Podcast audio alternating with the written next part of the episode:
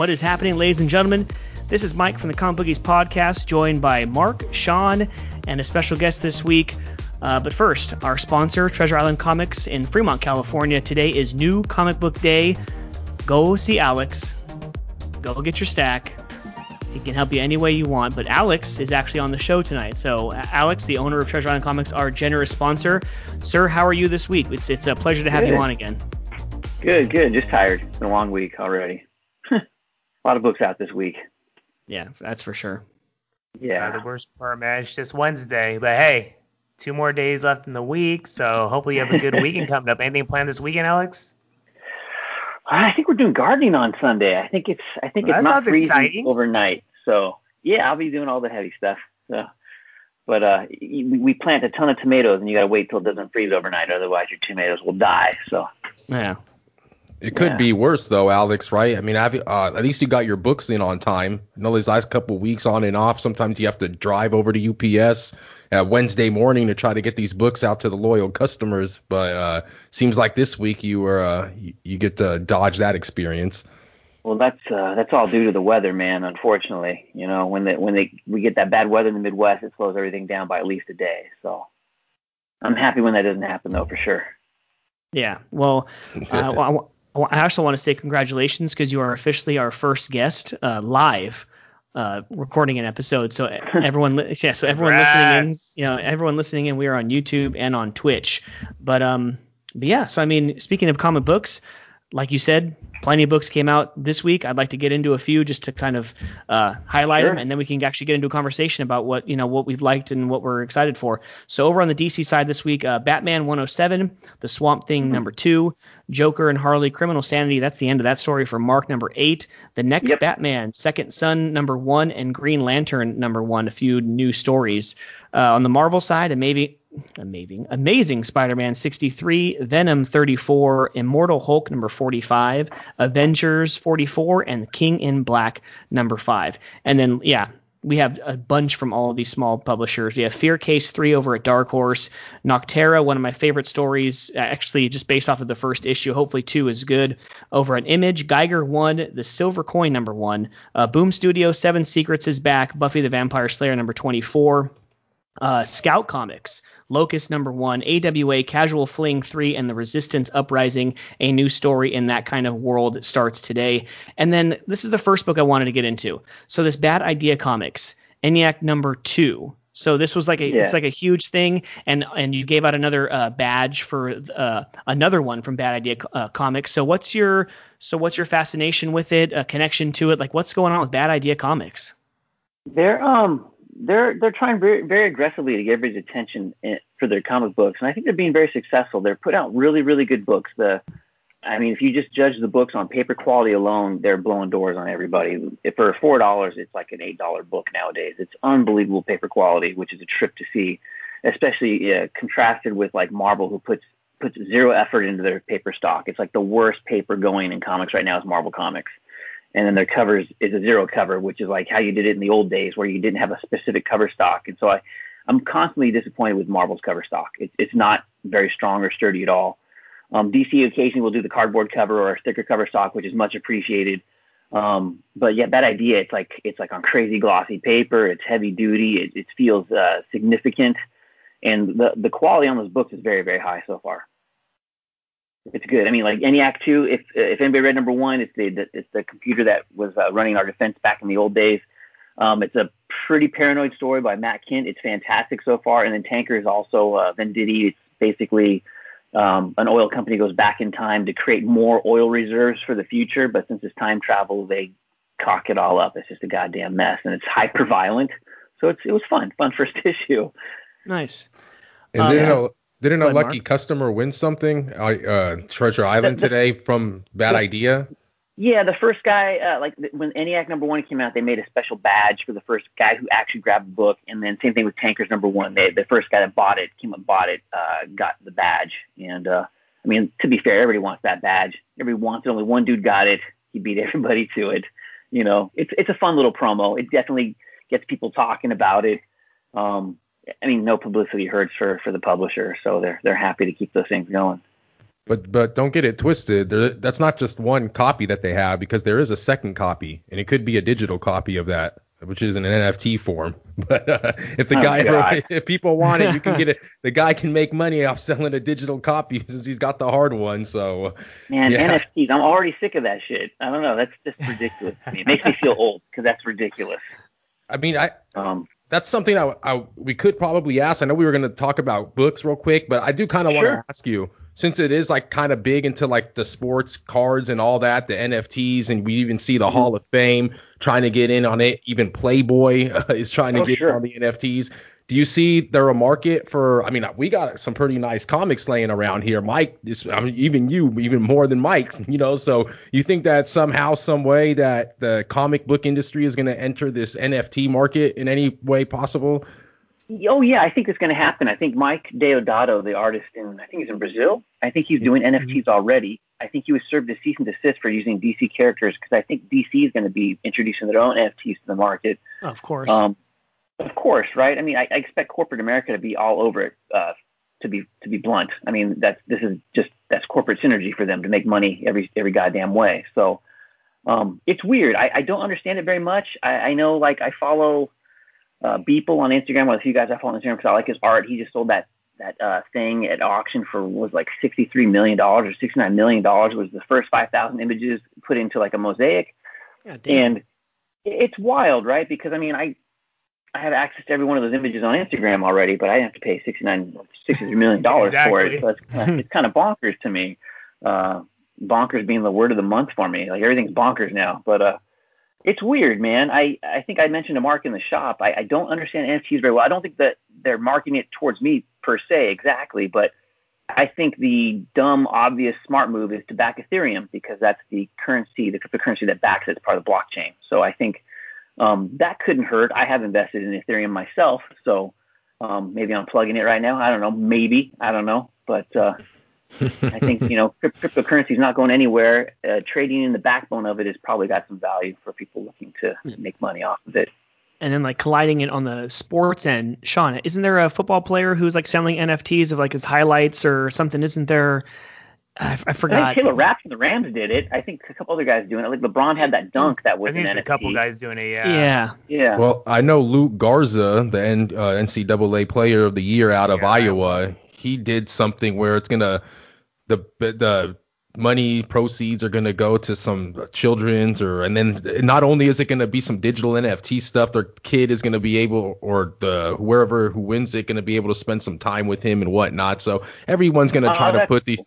Everyone's gonna try to put these packages together and whatnot, but uh, yeah, it, it is the craze right now, man. Kind of hard to get those ta three little letters out of uh, any news uh, lately, especially if you pay attention to like the markets and business and corporate America, like you said, Alex. So Yeah. So let's go ahead. So round robin, um, all four of us. Like, what did you read from last week that you liked? Um, anything this week that we like um, that we're excited for? Like anything. Let's just spitball some stuff. I know uh, in an earlier text with Mark, he did mention how Flash was, and I, agreed with Mike. You know, Flash was definitely better than what it has been lately. I know it focused on uh, Wally stuck in basically time travel going into the past, a little sign of the Justice League, and so just in general, like the story, we're you know going to see if the new arc is going to focus about Wally being lost in time, but I'll definitely say Flash, eh, just because it was a lot better than what it has been. Mark's been definitely anti-Flash lately; has not been a big fan, but no, it was it was much needed to have a pretty good uh, issue.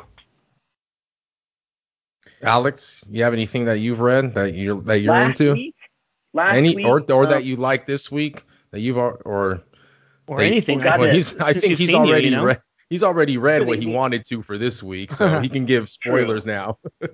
Well, no, I won't want to give any spoilers, right? Um, I'll, I'll go. I'll go backwards a week a little bit. Shadecraft, I thought was a really good first issue. I like that a lot. The art was tremendous. It looks like a guy named, uh, very reminiscent of a guy named Dale Keown, who I'm a big fan of, who uh, was a big artist in the 80s and 90s. I thought that was a really sharp issue. Uh, Department of Truth has been reprinting like crazy. I, I love the shit out of that book. I, I love that book. I tell everybody it's like X Files, but modern. Mike's I shit right there. X-Files. oh, dude, that book. it. The last issue was c- crazy good. Yeah, Uh, with like like actually seeing like aliens. Like, oh, like what the oh hell? Oh yeah, no, I I I love me that book. Um, the King in Black stuff's kind of hilarious. I've been reading that just to be able to talk to people, but that's not exactly my kind of events. I, I tell people like I'm not a I'm not the biggest Venom fan. I love the way Venom looks, but I have a hard time with that character because I'm old, because I'm 50, so he doesn't speak to me. Um, I thought Silk number one was the first uh, as a was the first solid issue last week. Um, God, what else do we have? Nuclear Family, which is good. Witchblood was okay. That was that was okay. I'm not the target audience for that one either, but that's a high quality book. Um, I, I, you know, DC's got the other history of DC Universe, which has been killer so far as well. That's been really did good. Did you read the Did you read the Katana one? Because that's like the only one that I haven't picked up because it usually takes me a while to finish. Okay. I, I, I like that book. I, that's a that's a good book. I think it's an important book to put out, especially in these days, just to show people a different perspective on history and, and how it affects people of color. That's yep. a a lot of us take that shit for granted, right? Because if you don't have to think about it, you don't worry about it unless you, you know, you're active or you're worried about being an advocate or being concerned or being positive. But for a lot of folks, I think it's the first time they, they get to see some of these kind of storylines. I think that's good. Mm-hmm. What did you say about Nuclear Family? I was going to bring that one up actually as one that I'm into. Uh, you said it was a Target yeah. book?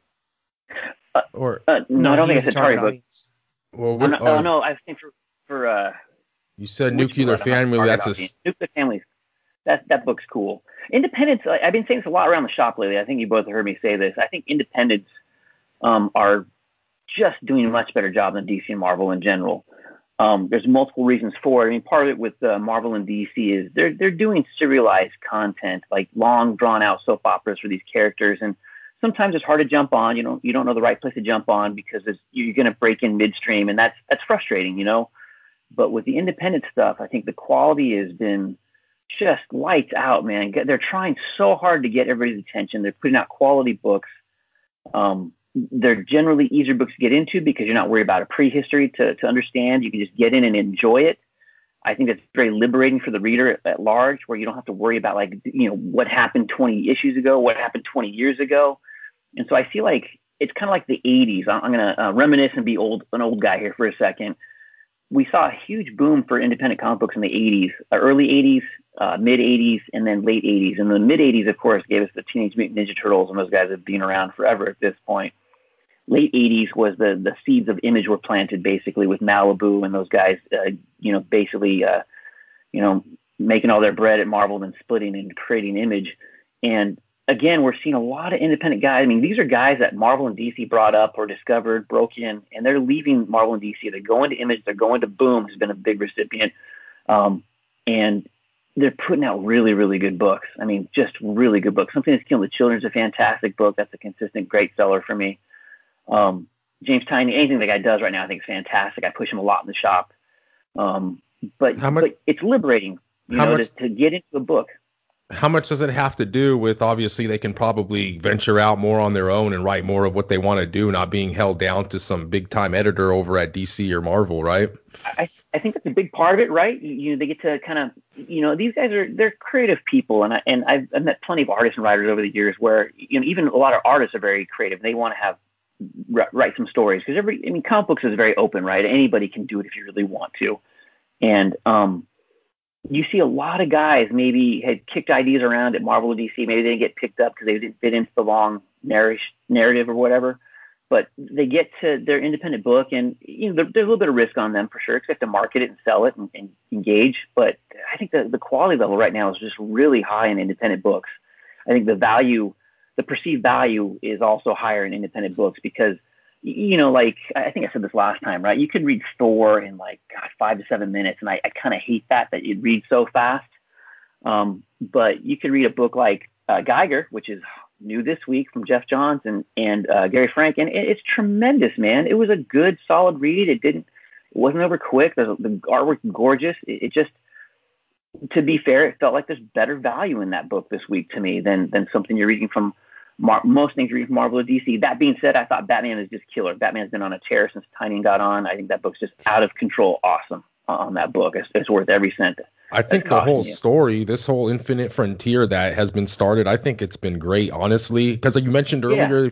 if you're a new reader, you don't have to you don't, you don't have to worry about all these backstories. But it's right. kind of like the way they're kind of trying to revamp it. And me being mm-hmm. like a novice reader, you know, obviously since we started this podcast, but I feel like I got in I felt like I was getting in at such a bad time when I was reading, right? But it's kind of like the stock market. Yeah. They say the best time to get in is now. Now is always the best time, right? right? right, right I felt like when I was reading damn comics, I'm like, oh, I can't get in now. Uh, Batman's at 69 and Tom King's right. run's about to end and whatnot, whatnot. But you know what I did? And I'm happy that I did because it kind of gave me a different perspective of how Bruce and Alfred still like mm-hmm. obviously we're into this whole different era. And man, it's like I, am kind of happy that I was at that I was, got to do that era. But if I didn't, you know, I'd be excited to get into this era. But I'd be like, what the hell? Bruce Wayne is broke and he's like friends with right. Harley Quinn now, and like it, it, it's pretty crazy. But like you said, Tynion's been killing everything that he's been doing along oh, with man. the Joker yes. story, man. I'm a big fan of that guy. I think he, I think he's tremendous. Um, yeah, like you said, I mean, there's there's no bad time. I mean, sometimes you, you jump in and it's midstream and it's a little tough, right? But you want to read a book, I, the best time to jump in is, is now, like you said, of course. Mm-hmm. Waiting for the the break in the arc is is frustrating because it could work, but sometimes it, it doesn't necessarily work, right? We can you can always go backwards, uh, you know, uh, in the shop if if people don't want to go backwards, I'm happy to fill them in because I'm just here to help. You know, I, I, I was telling guys all day, like, uh, like uh, Sean, you had asked for locust. I didn't order any of those, and a couple other guys asked for it, so I put a reorder in today. I'll have those in a couple weeks. Nice. And I was, and I was reminding people like I don't order everything unless people ask. I, I really wait for a lot of people to ask first. If I have some interest, that that shows me that there will be other interest. But uh, to be fair, like I, I told a few folks today, like I work for you guys. Like if you want something, I don't have it. Let me know. I'm happy to get it for you. It's kind of my job, really. You know. so as long as I can get it for you, I'm happy to do so. It's it's not any extra work. It's not difficult for me. You know, it's just just let me know. Yeah, I'm terrible at guessing. Like I said, I think last time I'm terrible at guessing, man. Like really, really shit at it. So. Specifically, going back to last week, um, you're right. All, a lot of the independent publishers are doing overall a better job than DC and Marvel. But for me personally, I think like you know if you want to jumble in image kind of kind of with DC because it's a little it's it's bigger than the other ones. Uh, the sure. bigger boys, the bigger boys like DC, I thought were better last week because Sea of Sorrows over at IDW is just uh, kind of okay. And since it's only mm-hmm. like a six or seven issue miniseries, I'm a completist. I'm going to go ahead and finish it. Five on that, I think, but yeah, I believe so. I think number I think four came out. I think you're right. Like there's it's like one more. Um, Dead End Kid Suburban Job was pretty good, issue three, and then the finale of Black of Heart from Source Point Press was pretty good. It wasn't what I expected, but it was okay. But man, look, like you said with Geoff Johns and Gary Frank, because I loved how Doomsday Clock looked. It was sure. just a beautiful sto- uh, twelve issue, even though it took like two years to get uh, to get it. It was a beautiful book, but three years give terrible. me give me a Tom King and Clay Mann story like all day. Like this Batman oh, Catwoman sure. story is a beautiful, beautiful story to look at as well as read, and I'm loving it so far. Strange Adventures too with Tom King and then Mitch mm-hmm. and uh, Mitch Gerards. I, I, think that's I'm not sure how you pronounce his last name, um, but that one's killer too. That that's what I liked uh, from last week. But can you settle a, a debate for? Yeah, sure, please settle a debate for us. So we were reading that Infinite Correct. Frontier, like the issue zero. Yes. And of course, Batman 106 when it came back. I forgot which mm-hmm. one of those issues. I think it was the Batman one, but Nakano comes back home at the end of the issue, and like hanging up behind him, it looks like hanging up is this is the Scarecrow outfit. Is, is, that something that's in his head, or is he is he Scarecrow? Or is he Scarecrow? You know, I'm not sure how that's going to shake out. Okay, so because I was like tripping, I was I was like, okay, we saw Scarecrow in that whole Infinite Frontier, like when it kind of uh, previews what's coming in mm-hmm. Batman. I was like, okay, cool, yeah. nice, you know. Uh, Crane's back. Supposed to be dead. He's supposed to be dead, but I don't want to spoil anything. He's not dead. okay, okay. and that's because, how fear works, or something. yeah, yeah. Okay, so so, but that was trippy. I was like, okay, cool. So Nakano, he's in this thing. He's fighting against vigilantes. He gets he gets, you know, uh, elected as mayor, and then all of a sudden, boom! Now he's all like a villain. Like I could have seen it coming, yeah. but to be specific, like to be Scarecrow, I think that was dope. Like, and, you know, yeah. it's be interesting to see what's going to happen going forward. A little Harvey in him, a little Harvey. Yeah, you know, that, into man, politics. That, Batman's a killer book. It's been on a run for years at this point, and and I joke with everybody. It's like the world's best-selling comic book. I think Spider-Man reads Batman every month. Also, it's just a huge book, and it's been clicking for a while now. What other We've been sto- very lucky. What other stories are you reading, Alex, in that Infinite Frontier, front, frontier, frontier, uh, Infinite Frontier saga? You know, I did not, I didn't read Flash. I'd sold out of it. I got restocks in this week, and I didn't get a chance to read it. I didn't want, I didn't want to pimp anybody's copy. I always feel weird about doing that, so I, I didn't do it. Um, I read Green Lantern, and that was okay. I'm always down with Wonder Woman because I'm a Wonder Woman guy. I, am always down with Superman. I thought Action and Superman were both okay. I like the writing. Uh, the art's not exactly my bag with with uh, Phil Hester, but uh, Phil Kennedy Johnson has been has been pretty good. I haven't read everything he's done, but I liked uh, Last God a lot at Black Label. I was going to say, like for Strange Adventures, Black Label, DC Black Label is, is good, man. Mm-hmm. It's a good sub label. I think I think it's uh, there's rumors that they're going to sunset it, which I think is a mistake. But, you know, they got rid of Vertigo as a label, and I, I had brought this up in the shop. I mean, I wish Marvel would bring Marvel Max back because the Alien book and the, the subsequent Predator book that's coming later this year, after Marvel makes a switch to Penguin Random House, is going to be regular Marvel. I think rated Teen plus. And and not to be completely stupid about this, I said this a lot at the shop lately, but I, I actually dislike Alien or Predator at like a Teen Plus rating. I think it works better as an R-rated comic book, and not that it needs to be super over the top, but it's it's Alien for Christ's sakes, man. It's supposed to be mm-hmm. scary and horror, and yeah, you know the Dark Horse stuff that they put out for 20, 25 years, I thought was fantastic. The Star Wars stuff Dark Horse put out also was fantastic, and the Marvel stuff leaves me a little wanting just because they don't take it to the next level. And I would like, I would love for Marvel to bring back Marvel Max just to give adults like adult level comic books. It doesn't have to be vulgar or gross or you know too much or ridiculous, but it's just nice to have like an adult beverage every once in a while with a comic book. Like it's okay to have an adult comic book. It doesn't have to be you know watered down at all for kids and and people, I think the industry's kind of forgotten that they, are trying, they're, they're, trying to be as uh, broadly appealing to everybody right now, like like Marvel movies, right? They they appeal to everybody in general, and the DC movies are kind of made for like a small subset of us fanboys, and that's really tough when you compare the two together because the audiences that they're trying to cultivate are like 180 degrees apart from each other, you know? Yeah. But uh, I, I would love for DC like bring Vertigo back, like when when they had Vertigo in the heyday, and I know I'm totally dating myself here I would try anything that said Vertigo on it. It was like a guaranteed level of expectation that I appreciated as a consumer and a reader at that point. It's like, it's got Vertigo, I'll totally check that out. I don't have that association with many DC books or Marvel books anymore, right? Like, same thing with Max. If it's Max, I'm going to check it out. And it's tough when they got rid of that stuff. I, I, I wish they would um, grow a pair a little bit and just put out some harder stuff. yeah. Cutting in real quick. It, but uh, cutting in real quick, uh, Mikey on Twitch, thank you so much for jumping in the chat. Nice to see you. Um, Alex, a quick question because I'm loving sure. me and Sean are reading the uh, reading the Punisher Max story. I'm on oh, the, yeah, uh, yeah. the the volume five. Um, speaking of Garth Ennis, you know, we were talking about the the new book coming out in a few months, the Batman Reptilian. Reptilian. Yes. Yeah. So without having to sit here for 20 minutes and giving me all of them like what are more because i'm interested in getting like a, a different one after i finish like the what uh, between him and jason aaron i think there's what 16 volumes or whatever but what's one that you would recommend me jumping into next as far as the max Punisher?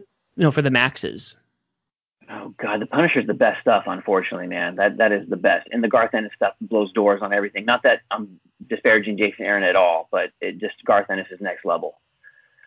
Um, there was also like a good Luke Cage book. I don't even know if that's print right now. I should check on that. There's, they did a bunch of stuff. Um, mm-hmm. It's kind of like you know they also did Marvel Knights in 2000. We got the Marvel Knights relaunch, and that gave us basically all the Netflix shows. And that stuff was like rated PG-13 ish, a little bit harder. And again, you know, it, it gave us the Netflix TV shows, which are not for everybody, right? But it's a little more feet on the street, a little more real, and and we don't need that for everything, but for those characters, it worked very very well. So there was, I would say, like the when the first Marvel Knights came out, the first round, all it was fantastic. Uh, I think when you got to like Marvel Boy, it was kind of where it lost a little steam for me. But all the early stuff with Black Widow, the Heroes for Hire, that was all tremendous and became basically the Netflix TV shows. And then Punisher was the next level where you got that Garth, Garth Ennis was just a gargantuan run on that book. It's all pretty heavy and, and awesome. Um, again, not for everybody. There's some offensive parts with some characters, like the Barracuda character. I think is not for everybody, but uh, I love that character. Right? As, I mean, he's so good. After they killed him, they brought him back with prequel stories. They couldn't they couldn't escape that character. So kind of kind of like that. I mean, you know, they a lot of that stuff. I don't even think in print right now, which is a total shame. Uh, there's a lot of stuff Marvel doesn't keep in print for too long, which is always a little frustrating. So hard to say. I, I actually don't know which one I'm more excited for this week. Um, I'm really liking Tom Taylor's Seven Secrets from Boom. Mm-hmm, it's just like mm-hmm. a really far out there, and the artwork kind of looks more like kind of anime to me. Like I am yeah, really mm-hmm. enjoying it. Uh, but Nocterra, dude, I did not know what I was expecting. Um, okay, good. I'm really excited for that. Geiger, now I'm even more excited because I was kind of Geiger's on the fence really about it, but yeah. And then Image, what Image else? had a good week. I mean, uh, Silver Coin's also really good. That's going to be an anthology book like Ice Cream Man, which I highly recommend to everybody as well. That's like a hardcore version of Twilight Zone. Uh, same thing with Ha Ha, the clown book, a companion book. They're uh, each issue is one and done, like anthology style. It's really easy to get into. There might be a recurring theme, or you might see a recurring character. Um, in Ice Cream Man, it's the Ice Cream Man. Um, in Silver Coin, it's this coin that uh, has magic about it that doesn't really work the way mm-hmm. you want it to work. Really solid first issue. Okay. Um, what else? What else came out this week on Image? I've actually seen that one, the Silver dude. Coin. Silver Coin's good. Um, yeah, that was one of the first I read. Actually. Yeah, like AWA is, uh, is doing well too. Like Casual Fling, you said was a wild issue. Uh, you know, issue number three what, it was. What's your and, uh, thing on Casual Fling? Actually, that's what I was going to bring up to Alex. I know we're all reading it, we're all enjoying it. It's actually a fun, wild little story. How do you like it, Alex?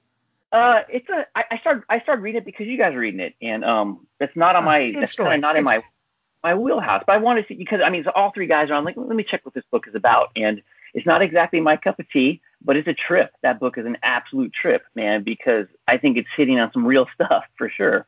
That's um, exactly the, the what latest, we said. Wait, yeah, can we? This issue is also got a good twist on it. That's all I'll leave you with. So look at cool. Look at the influence that we got here at the Comic oh, yeah. Bookies. Who would have ever thought that we influenced the owner, the man himself, to actually read a book that he normally wouldn't pick up, man? But I like that type of stuff. It's like that raw, like it's just I, I could see like that writer really actually going through something like that. That's something that happens every single day in society, you know. And it's just like it's kind of crazy, like the whole uh, blackmailing thing that's going on with uh, you know that guy is just nuts, and it, it happens, especially with females. You know, the sex trafficking crap that's going on all over the place and whatnot. So well, no one's immune from bad decisions. I think you know, like it's a it's a bad decision book. It starts with a bad decision and gets even worse with the blackmail, like you said. And uh, but you can feel the animosity at home with the family, with the mom that's working oh, hard, sure. and you know, it's just like the dad's the only one taking care of the kids, and it's just like.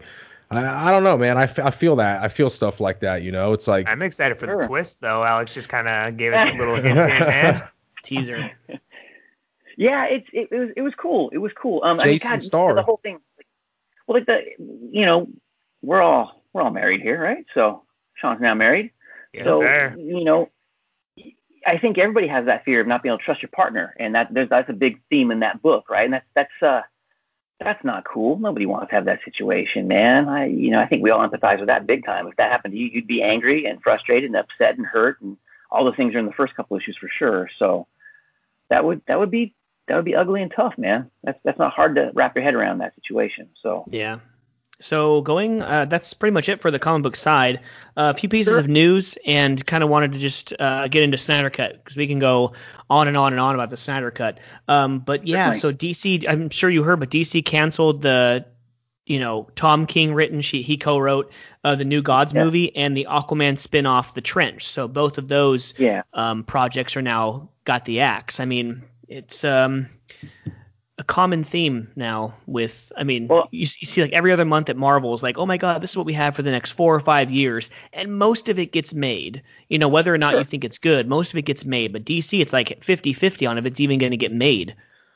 Now dc is in a they're in a weird spot with management because it feels like they can't win for trying. They, they just can't do anything consistently well and it's frustrating. Uh, I'm a, I'm more of a DC guy than a, a, Marvel guy, just because I love Superman, Batman, and Wonder Woman. Those are the big three for me. But it's frustrating to see them uh, kind of waffle back and forth. But but props to anybody who realizes they're going to make a mistake and has the balls to cancel. Because I, I think personally the Trench movie sounded completely stupid.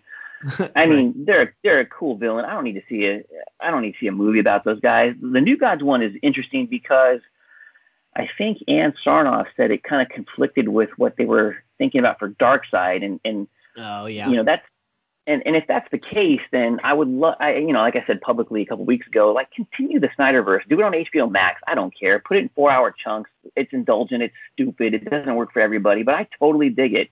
And you know, with everybody being aware of the multiverse or the omniverse, as the Infinite Frontier book calls it now, um, I think it's okay to have multiple versions or multiple takes on Batman. Like I think you know, I, I personally love Ben Affleck as Batman. He, he's pretty much the embodiment of Frank Miller's Batman for me, and I'm very biased. Uh, that's my Batman. Um, when they first announced, like, you know, back in the day, was first announced Heath Ledger's Joker, I wasn't feeling that at all. And then you see the movie and you're like, holy shit, I was completely wrong. That guy's the best Joker I've ever seen, you know? When they announced Robert Pattinson as being Batman, I was not feeling it, man. I got to admit, my gut reaction was like, that doesn't sound very cool. And then they, sh- they dropped that first teaser trailer. I pulled a 180. I was like, holy shit, he's totally goth. I'm a goth kid. I need more gothic Batman. This is fantastic. And I don't think the audience is confused by having Robert Pattinson be Batman and like Batman Year Two with like the Court of Owls and the Mask of the Phantasm era, and then Ben Affleck doing a end of his life, you know, hardcore Dark Knight ish Batman. I don't think anybody's confused by that. I think serving those two audiences is a plus. I think it's kind of ballsy for DC to do it personally if, if they're going to continue with that. But man, just give us more variety. It, it totally works, you know. Is there a set book that the Batman is based off of, or is it something that's you know, in your opinion, if it's if there's not, in your opinion, what is it? Because it's like set in year two, right?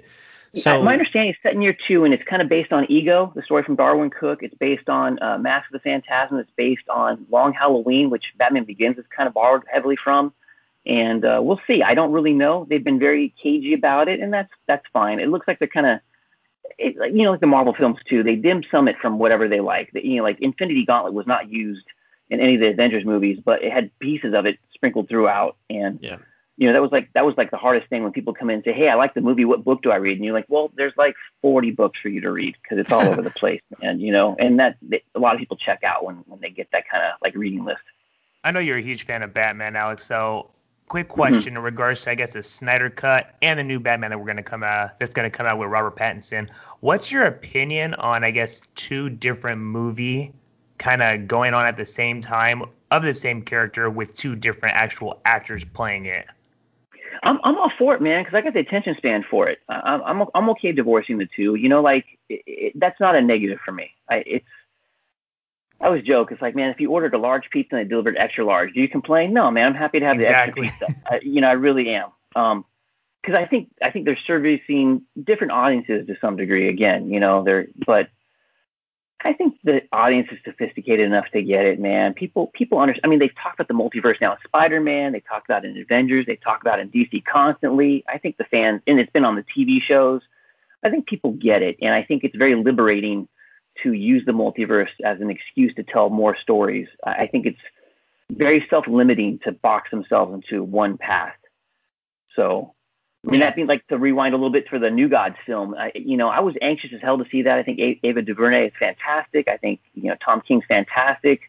Um, it would have been interesting to see how P- PTSD figures into the New Gods because that's a recurring theme for him regularly. But um, it's a shame they canceled. I'm sure there's very good reasons. Um, you know, DC's DC is trying so hard to click and connect with anybody on the movies outside of Batman. It seems like whatever Batman they put out, people are cool with because it's Batman. It's like Bond, right? Mm-hmm. You're always gonna watch Bond. But outside of that, it's it's tough, right? Like when Man of Steel came out, to totally rewind a few years ago, um, a lot of people, even the first night we saw it, I was I was torn when I saw it. I was like, man, that's not what I expected at all out of this movie. I don't know what I expected, but I, I didn't expect that take on Superman, and so it left me with a lot of questions that night, and I slept on it. And I saw it again the first thing that Thursday, the next the next showing, I think like 11 a.m. And walked out. I was like, "Holy shit, I love Man of Steel!" Like I, it just I had to sleep on it. Man of Steel was awesome. Totally dig it. I think it's a great modern take on the character, and and I'm a Superman guy, so I even recently a customer was like, "Man, how can you, as a Superman guy, like Man of Steel?" I was like, "What do you mean?" He's like, "It's just it's just dreary and and solemn and depressing." I was like, "No, no, I don't I don't think so." To politely disagree. I think it's pretty grave, like it's a serious film, but I don't think it's overly dark. I think it's trying to confront the, like the reality of like a God living among us today. And so it's, it's heavy for that, but not overly heavy. You get to Batman vs Superman, the film's dark as dark as hell, right? That's the point of that film. And then as you get to the Snyder cut of Justice League, you see like where Batman's very serious, but he's had to turn because after he witnesses the the sacrifice of Superman. You see him, his, you know, actually the the beginning of the film when he's the death screen, right? You see Superman dying and Batman, the look on his face, he's getting the message right there in the opening title sequence that he's definitely changed. And then you got Wonder Woman who's got her tone, you got Aquaman who's got his tone, the Flash who's a fanboy, a big fan of Superman and Batman, and, and he brings his tone. And so, you know, they were like, oh, Snyder's really dark. And it's like he, he has been and he can be, But when the characters needed a different tone, I think he was very happy to introduce that, just not in the first two films because it wasn't the point of the first two films. And we kind of had to hold our water and wait a little bit, and people were not willing to wait on these. They just were like, that's not my Superman. And it's like, no, it's not. But even most people, when they think of their Superman, they think of Christopher Reeve from the 70s, which is like 50 years ago, man. And as much yeah. as I love that Superman, to be fair, my favorite Superman is George Reeves from the, the TV show in like the 50s, man. That's the best Superman. If we're, if we're throwing stones, let's be frank. That's the best Superman ever. You don't believe me? Go rewatch it and we'll fight later. He's the best Superman, you know? But Henry Cavill's great as Superman, dude. That's great casting. I mean, DC's got good casting on these movies. Cavill. I remember you telling me you're gonna you're gonna find out about Cavill, and I was like, "What is he talking about?" Then I finally so watched good. it. I told oh, you, I, man, I, I think Man of Steel might have been my favorite out of that, you know, the trilogy and whatnot. Yeah, but yeah.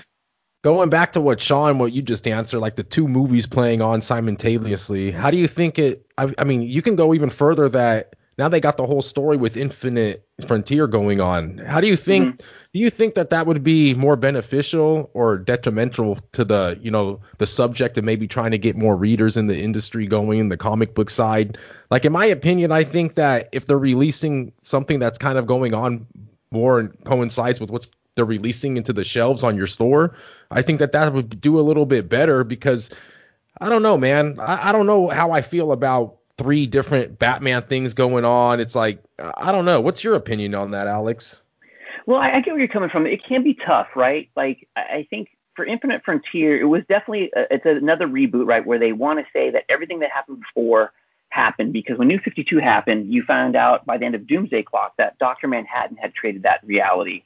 And that's why it was broken. That's why you had the five Robins in five years and all the, the timeline stuff was problematic, you know, because they're trying to they're trying to create a new continuity for new readers, and it was at the expense of old time readers who lost their continuity.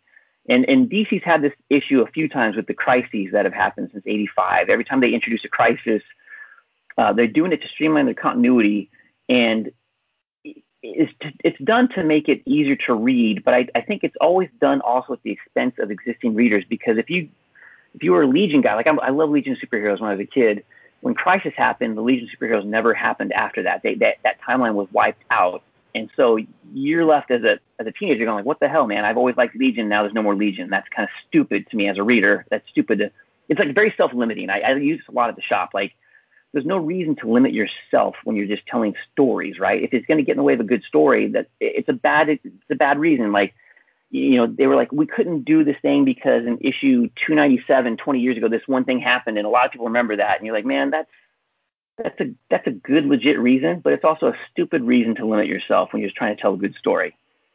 And again, like I, you know, I turned 50 earlier this year. Let's not limit ourselves. Like let, let's eh, there's we're talking about comic books, man. It's fiction. It's supremely made up you don't have to put these weird barriers up. You know, Thank like you. you just kind of I like it, I like that. It just it well just seems weird to me. Well, I mean, like even Marvel, right? Like DC gets a lot of grief for rebooting because people care a lot about the history of those characters. Not to denigrate Marvel fans, but Marvel has been has done so many reboots that it becomes fuzzy. Like, was this real? When did this happen? When That was the other time. That was Heroes Reborn. And they're just loose with it, right? But DC guys get really stuck on continuity, like to the point where you get a lot of arguments about it. And you know, Marvel Marvel gets a pass every time. It's like, man, DC just quit clutching the pearl so hard. Let loose a little bit. Have some fun. Tell good stories. People remember good stories more than they remember good continuity. There's always those guys mm-hmm. are all sprung on continuity for sure. Those those guys, you know, like I was one of those guys for a very long time, you know. Yeah. But but but seriously, what we want is we want good stories. We we like this hobby because the format is awesome for storytelling. Yeah. It's better than film for me on some stuff, although you can't. Film is a whole other thing, right? But when a comic book's good, when the art's good and the story's good, and you can't wait to read that next issue, that's like magic.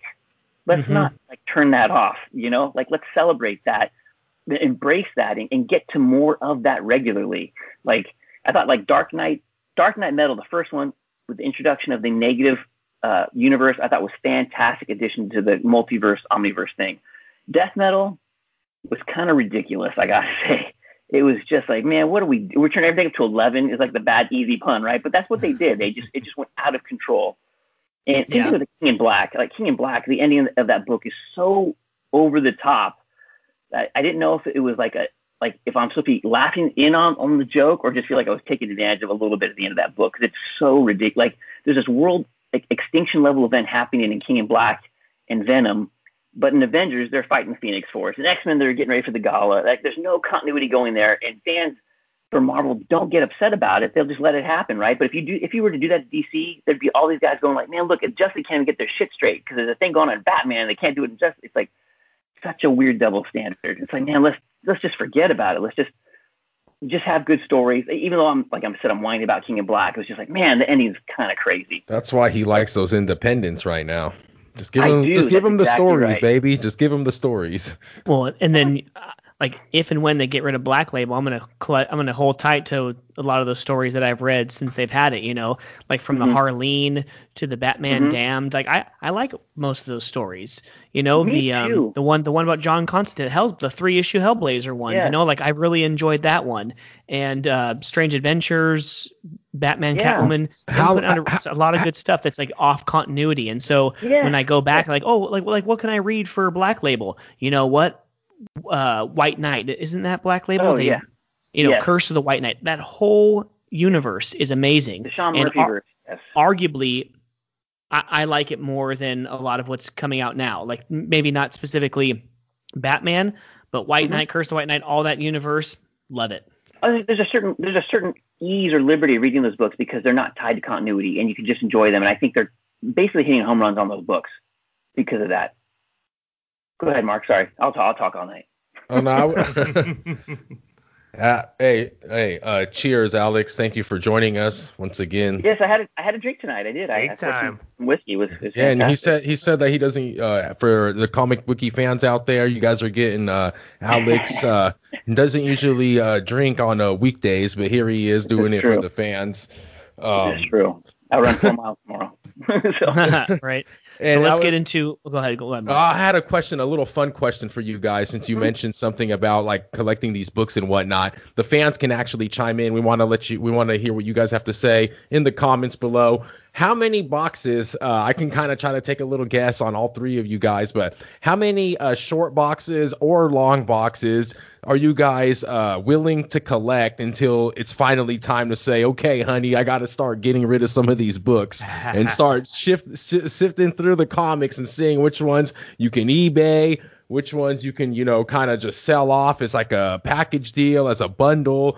Uh, how many boxes uh, for you guys? Because I'm starting to get a couple, what, five boxes deep here, four maybe. I mean, I'm starting to. They're not all completely full, but as I look, you know, they're starting to build up. I, the way I package them with DC and Marvel and whatnot, but uh, I'd have to say, man, if I start getting close to 10, 12 uh, cases, boxes, uh, 15, I might have to start uh, Mhm. trying to find some new real estate in the in my room. So I might have to start selling some off. What do you guys say? I've got. I'm like halfway through my fifth long box, and that's since uh, when was the beginning of Rebirth? Like the spring, summer of 2016. So I'm almost like 5 Mhm. years deep, and I'm like halfway through five long boxes. So I don't know. It all depends. I, I think specifically, first of all, it's uh, who- you're married to. Like you know, if they're willing to to keep it in a certain space you know like oh as long as it's in the garage whatever but if you want to start if you want to start bringing it inside the house they might not be up for it but i don't know like as far as i don't know me i love comic books now so much that i don't know like in my head i don't like right now I would I foresee myself never wanting to get rid of them just dying with them B- bury all my long boxes with me buy a second plot Yeah, I'm working on I'm working on my second box. I didn't, you know, obviously get serious in the comics until we started the podcast. So I mean, I don't know either. Yeah, I think you know, Mike kind of hit on the head. I guess it depends who you're married with, but I mean, down the road, if there's some good investments, it'll be hard to not sell them. You know. Yeah, well, they, they always make good reprints so you can sell the original off and keep the story. You know, I spent 2020 going through a lot of stuff in the shop and at home and digging up a lot of stuff that I was like, man, I think I'm just over this right now, and that's fine. There's there's always the opportunity to rebuy stuff. I mean, some stuff you'll I'll never part with, right? That's how collecting goes. But uh, I like having stuff in my house. It's like I have a big, you know, film collection because I hate I hate the idea that it will be on streaming and then they'll lose a license. I won't be able to find it on streaming at some point. So I'd rather just be lazy as hell and have the disc on my shelf. Are are independents so like these, comics? Are these AWAs and like, or or is it more like DCs or do AWAs? Um, are you able to uh, find them? Like, are they able to like? Are they worth more like down the road or is there like a market for these independents or is it more DC and Marvel kind of own that market and like try to no, NFT or trying to make a little bit of money off these comics no, for the I comic mean, every, bookies out there? Every, everybody's got uh, something worth collecting for money. I mean, that's that's an easy answer on that one. Um, Marvel and DC have the better known characters, right? Is I think the flip side, but for every independent book, you've got like a Walking Dead, which was a successful TV show, or Saga, which is a great comic book that's hopefully rumors coming back into this year. That first issue is going, I think, what four to five hundred bucks, and they printed seventy thousand, so it's not hard to find. It's it's readily available, but four to five hundred bucks is pretty good for a book like that. Something that's killing the children number one, I think, is like over four hundred bucks now. But I think that's I think it's going to be a TV show. So a lot of it is like the pop, wow. like a popularity contest, right? If it's going to get if it's going to succeed in other media like a TV show or a film that's obviously going to kick it into the next level. Um, I mean, the big thing lately with a lot of the Marvel, I mean, the Marvel, you know, TV show WandaVision came out and everybody's digging through back issues trying to find the books that it's referring to from like 35 years ago. So that, that was fun.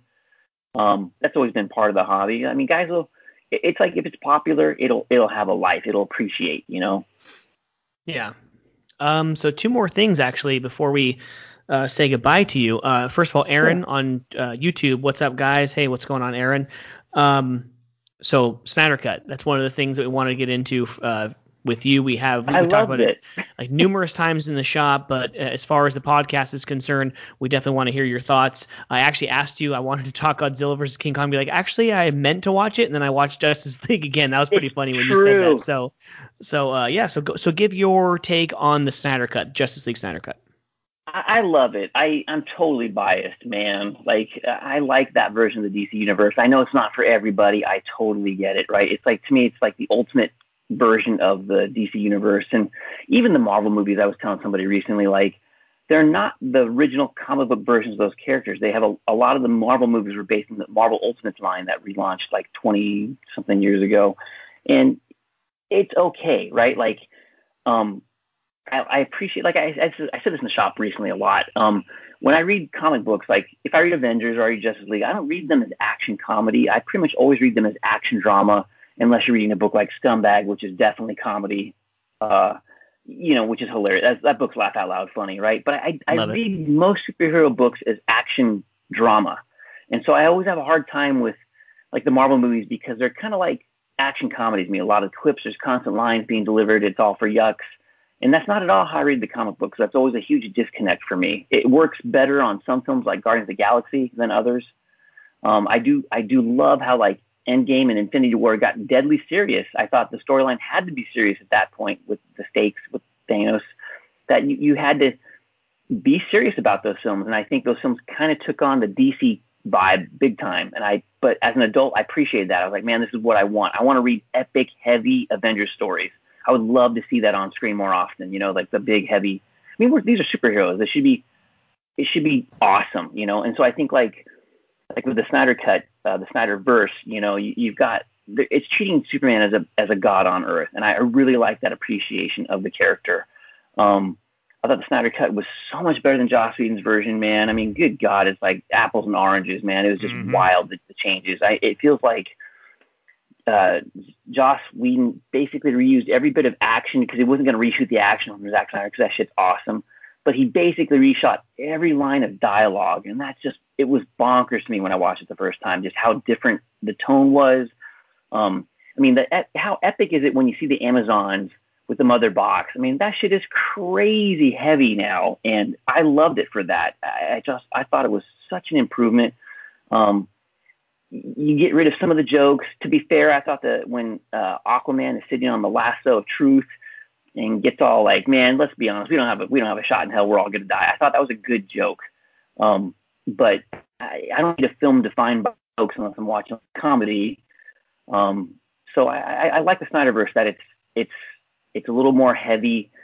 It's a little more serious. I, I I thought like I mean God four hours it's pretty goddamn long though right that's an indulgent indulgent long film. I thought the three epilogues was a little wonky at the end right because it doesn't flow very well but it doesn't have to because epilogues but uh, in general very very happy with it. I thought there's a few scenes they could have totally trimmed out that didn't make t- terrible sense but I, it's nitpicky shit so I, I hate to nitpick on it.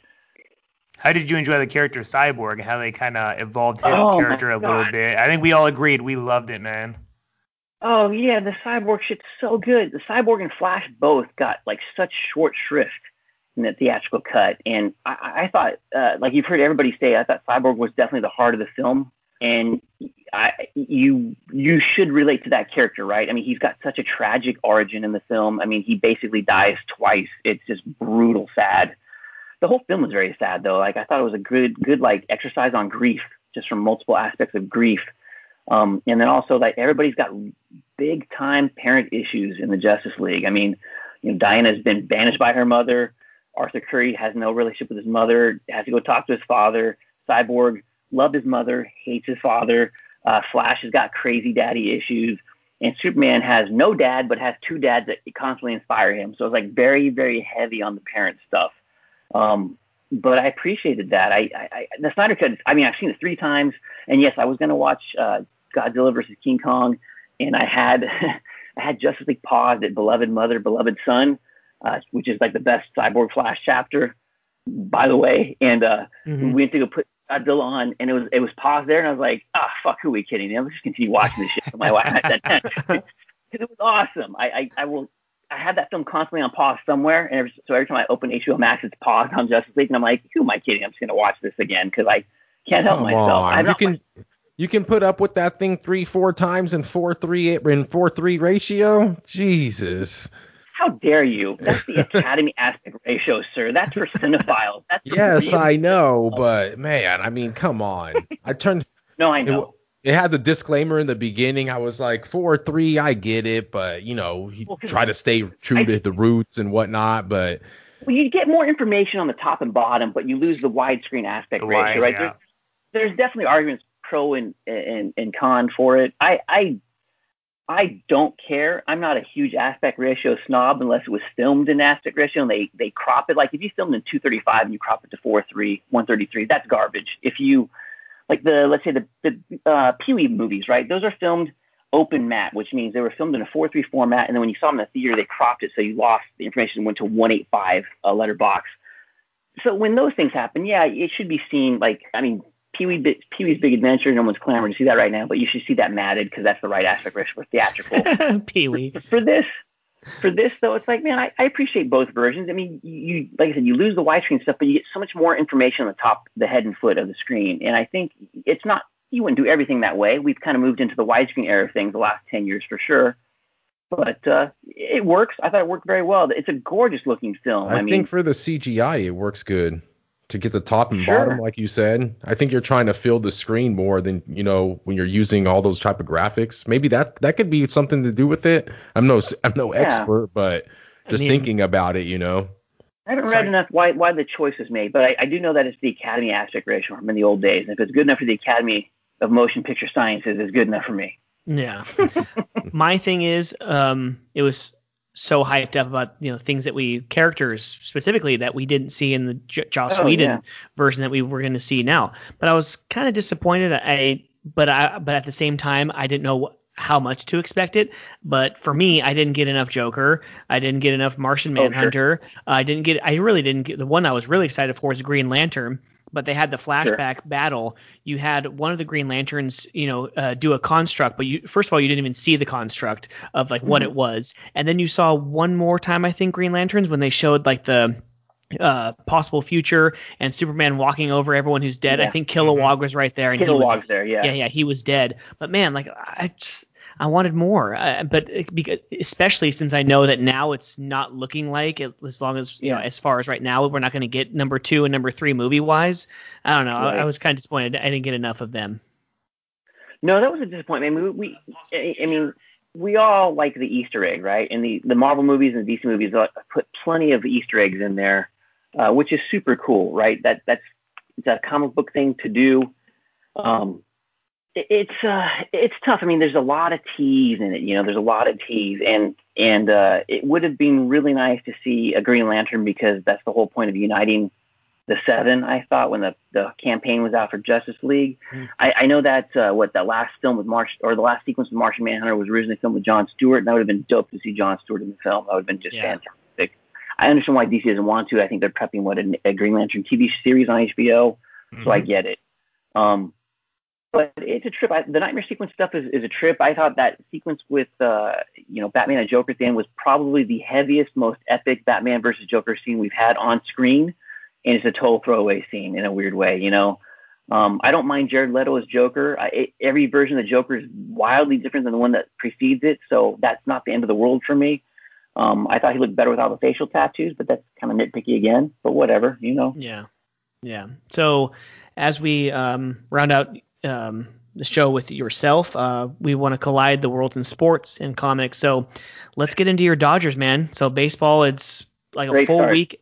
Like a, I know, right? Not a good start for the A's, but hey, they won today on a walk off. They got some pie today for the A's.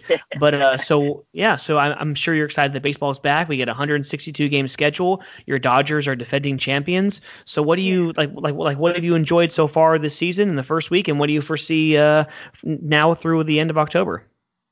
I uh, I'm continuously disappointed in Kershaw's early season starts. That that yeah. guy he's he's lost a lot of velocity on that fastball. Not to be too shitty, I think he's top around 90, 90 and a half, and that's that's not great for him.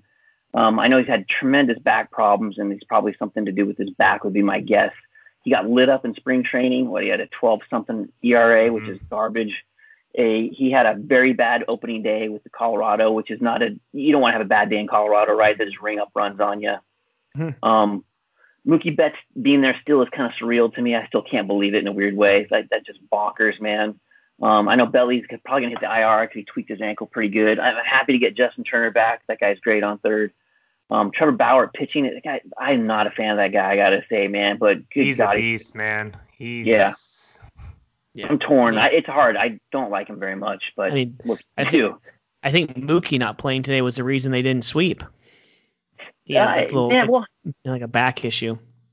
Yeah, there's something going on with him, and and you know, to be fair, they could they could we can obviously rest guys early. You want to rest guys early and, mm-hmm. make sure.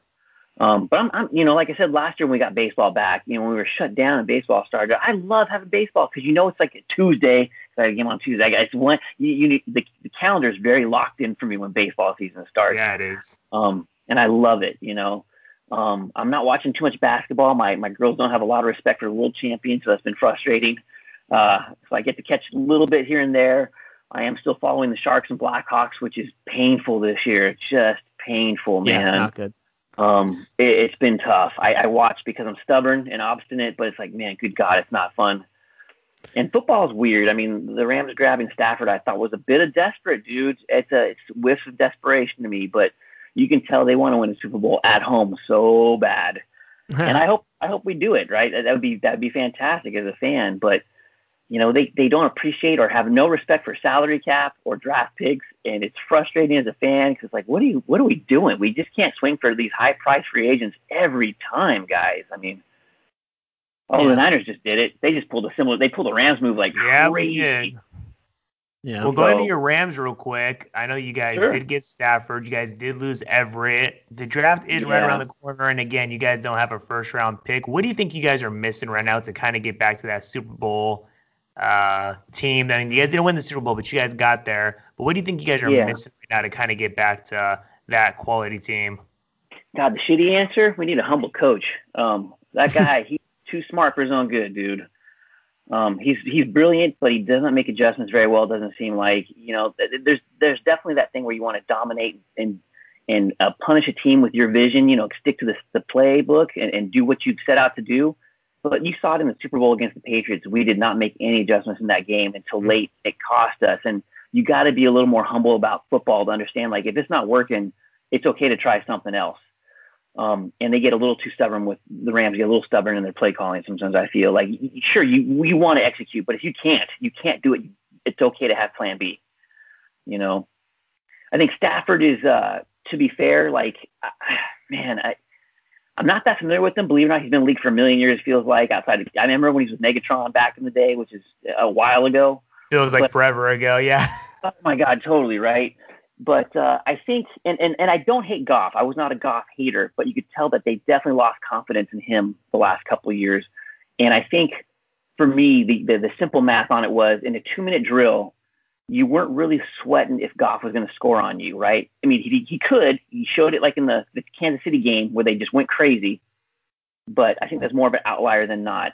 Um, I think the difference is with like a Matt Stafford is that dude's probably going to score on you in a two minute drill. He, he's very comfortable. He slings the ball around. He's not afraid to push the ball in tight spaces.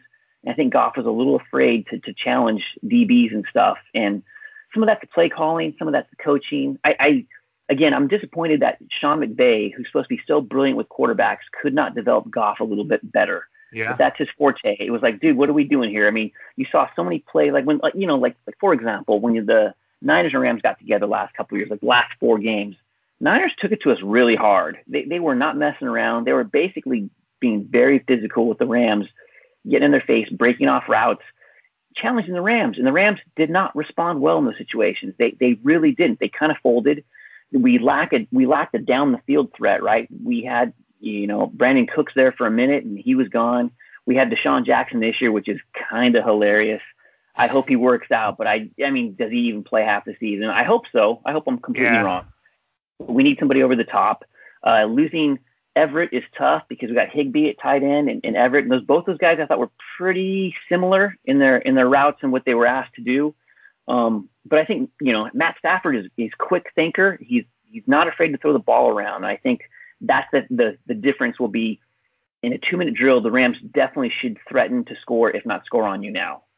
We have the personnel. We, we got to get better running back. We don't run the ball well. I mean, I'm still I'm still heartbroken we lost Gurley. I love Todd Gurley. That's such a bummer to me. I mean, I know he's got a bad knee and stuff, but man, that guy was a, a he was a beast. He worked hard. Mm-hmm. We haven't had that consistently still. So we'll see. I mean, you know, be a little humble. Respect. You gotta you gotta have a lot of respect for your opponents in the NFL, man. I mean, eh, don't take anything for granted. I think the Rams, you know, like a lot of smart teams, they take shit for granted every once in a while. The Patriots also did that for a very long time, but they always made you pay for it, so you couldn't really get past them. But you know, cocky. You want to be a little bit cocky. We all play some sport, but you don't want to be so cocky you can't make changes in the game. So we'll see. I mean, the Raiders in the same boat with Jon Gruden, man. That guy frustrates the shit out of me. I defended that guy for like decades, and it's like, man, what are we doing? We got they trade everybody away. There's there's no equity in the draft guys. It's like you know you got rid of a generational talent in Khalil Mack. Jon Gruden's also a quarterback whisperer, but we he doesn't seem to like you know, his quarterback, it's like, dude, Carr is not a bad quarterback. Let's develop this guy. Get him some real weapons. You can't you just can't throw quick slants into tight ends all game long. It's the same shit the Rams do. You can't just do that. You got to open yeah. it up and, and challenge defenses and you know run the ball well. It's it's a multifaceted game, and the Raiders and Rams were just you know kind of relying a lot on the run game, opening things up, and you know, if you get teams that will put eight guys in the box, you'll take that away real quick and you'll start challenging. You got to start throwing outside. And I don't think the Rams and Raiders did a good job of making those adjustments the last year. Free agency is also a SOB, you know, because I think Agholor did pretty good for us last season. You see, he's sure. gone, right? You know, yeah. so it's just uh, you yeah. kind of always have to keep getting accustomed to new players, new skill sets, new opponents, new damn it's crazy. I just hope the Raiders can go one and one against the damn Kansas City Chiefs this year, like they oh did last God. season, right? That'd be pretty good. Okay. But yeah, we'll I mean, see. I love the Raiders. Draft in 22 so days. Yeah, they've uh what improved what like one game every year since Gruden's been there, but he's been getting more and more senile and just you know yeah. it seems like he's crazy every year. So who knows? But Alex, uh, to yeah, round man, it out, are, are, are you What's it? Go ahead. Well, see, they got rid of Khalil Mack and Amari Cooper. Like, what are we doing, guys? Like, you, there's no yeah. need to get rid of those guys. Like, what are we yeah. doing, man? And then where do, and then where do you put that money too? You know, like where are you going to put yeah. that money? Sure as hell don't put him in a, in a, in a defense. So. And how long is Abrams going to last? I don't know. He might get well, kicked you know, out of the know, league. Raiders got to spend some money on defense. Rams, Rams and Raiders both got to spend some money on. I mean, every team. I'll just put the blanket statement. Every team's got to spend money on offensive line. You need quality tackles left and right. Lineman wins games. Yep. Everybody, dude. In in the Rams specifically, we need a good center. We let our center go to Kansas City. I'm sure there's good reasons for it, but he had continuity in the role. He, he knew he knew how the system worked, and we have to start over again. And and uh, it's frustrating, right? I mean, the teams that have a really good, consistent offensive line with a with a good quarterback, those are the teams in the top third for sure. You know. Yeah. I mean, it, there's a, so much of it's pre- predicated upon the line play, and and the, I think the Rams line is uh, below average, which is frustrating because we, there's a lot of good playmakers on that team. It's it's like the Dodgers, man, for a weird way. Like a lot of the, we're deep, the infield's deep, the outfield's deep, and pitching's been a problem for us for like at least ten years now. So like, guys, it's been a consistent problem. Let's let's do something. I mean, you know, the Dodgers now got a couple guys like Urias and Walker Buehler and May. Those guys are really, really good, and we've been lucky. But you know, for pro football, I mean, God, these are these are big dudes playing at a high level. Obviously, tackles are at a premium. Everybody should be drafting and developing tackles like nobody's business, man. I mean, that's just got to be like day one draft as lineman for me, pretty much every yeah. time, unless you get a generational talent, you know. Are you uh, planning to go to any football or baseball games in 2021 as things start to be to get open? What no, are you thinking? No, we're we're not. We, we, we're talking about this. Like, uh, we're hopefully due to get the vaccine soon. I want my wife to get hers first a couple weeks before me so we can stagger that, make sure everything's cool. And then for my daughter, she's 10 going on 11. There's no vaccine for her this year. I'd rather, I'd rather, I'd feel much better if everybody gets their shots before we start mingling and going back outside into a, a venue like that. Mm-hmm. Which is weird. I hate saying that, but it's so true. You know, I just don't, I don't want anybody getting sick, man. If we can avoid getting sick, that's a okay in my book. Yeah, I'm into that. Very true. Yeah. Yeah.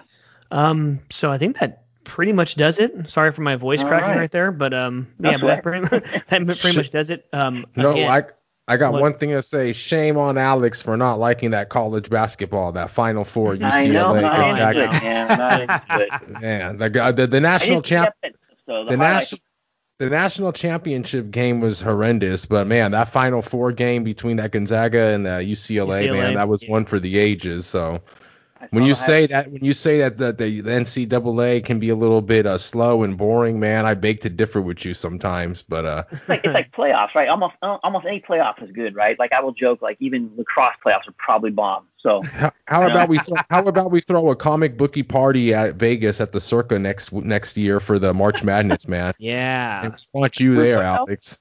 Huh? What? Which hotel? The Circa. It's a new one in uh it uh it's in Fremont Street actually, down uh, the old uh strip. Old town. Yeah, yeah, gotcha. Yeah, but they got okay. dude, it's crazy. Check it out. Circa Las Vegas, man. It's nuts. That's oh, what I'm okay. trying next year for March Madness, baby. I want you there comic bookies on the comic bookies on the road with Alex. Hell yeah! But uh, Alex uh, from Treasure Island Comics, the owner of our wonderful, generous uh, sponsor. Thank you so much for jumping on. And Thanks, like, in, we had you on in January. We had you on now in April. So definitely, sometime in the summertime, we'll have you on again to talk more quarter. Dodgers baseball, more comic books, yeah. more movies and TV shows. So thanks a lot, appreciate it. And the comic bookies will be right back. Uh, we'll take a quick break and we'll be right back with some NASCAR and some Godzilla versus King Kong. Be right back. Thanks, Alex. All right, man.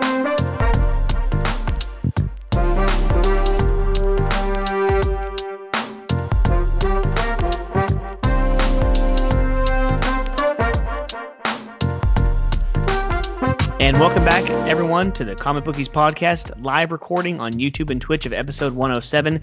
Thank you so much to our guest, Alex from Treasure Island Comics, our great and wonderful and generous sponsor. This episode, like every week, is brought to you by Treasure Island Comics in Fremont, California.